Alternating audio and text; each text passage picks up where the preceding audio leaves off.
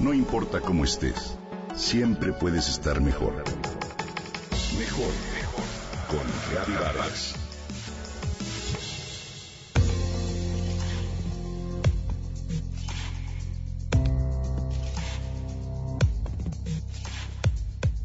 ¿Quién quiere un cambio? Pregunta un líder a la muchedumbre que lo escucha. Yo, gritan todos con entusiasmo y levantan la mano. Entonces, el líder plantea una segunda pregunta. ¿Quién quiere cambiar?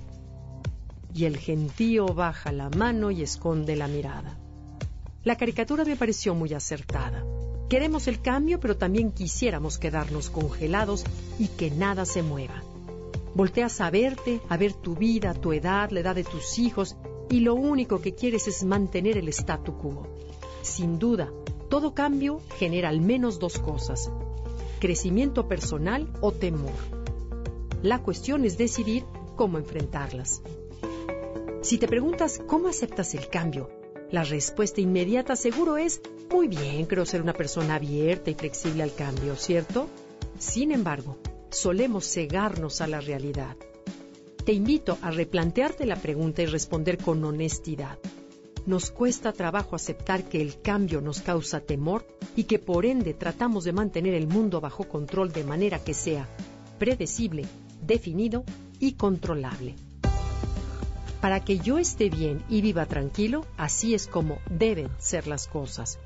Es lo que el inconsciente dicta, por lo que se aferra y actúa mientras intentamos controlarlo todo y a todos bajo la mesa. Nos aterra que aquello que conocemos cambie de forma o tamaño o bien desaparezca. Constantemente buscamos un atisbo de lo viejo y familiar en una vida que es tan variable como las nubes.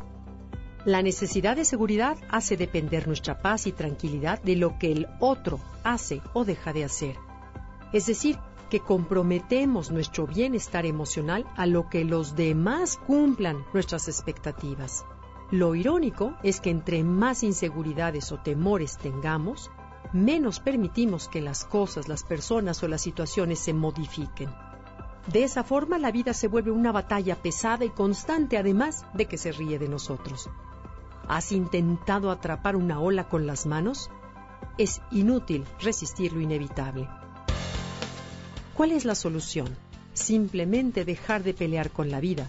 Comprender que no podemos controlar el universo, la forma de pensar de las personas, el crecimiento de nuestros hijos, la manera de ser de un jefe o compañero de trabajo, de nuestros amigos y en última instancia ni de nuestra pareja. Cuando tratamos de controlarlo todo es cuando cancelamos la posibilidad de disfrutar esta maravillosa y corta existencia. Al mismo tiempo nos llenamos de temores, lo que bloquea el flujo de energía vital que corre por nuestro cuerpo sutil. El amor es el sentir verdadero y el temor es el sentir equivocado.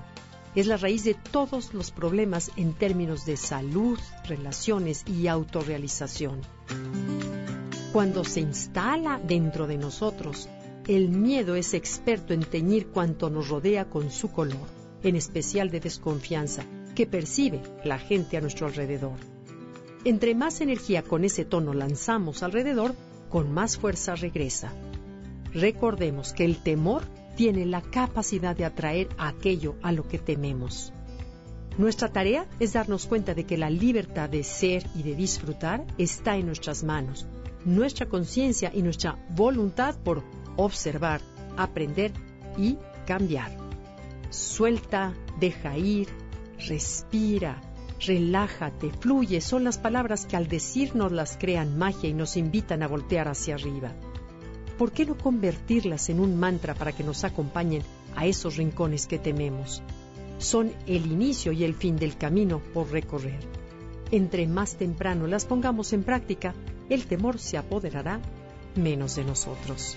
Suelta, deja ir, relájate.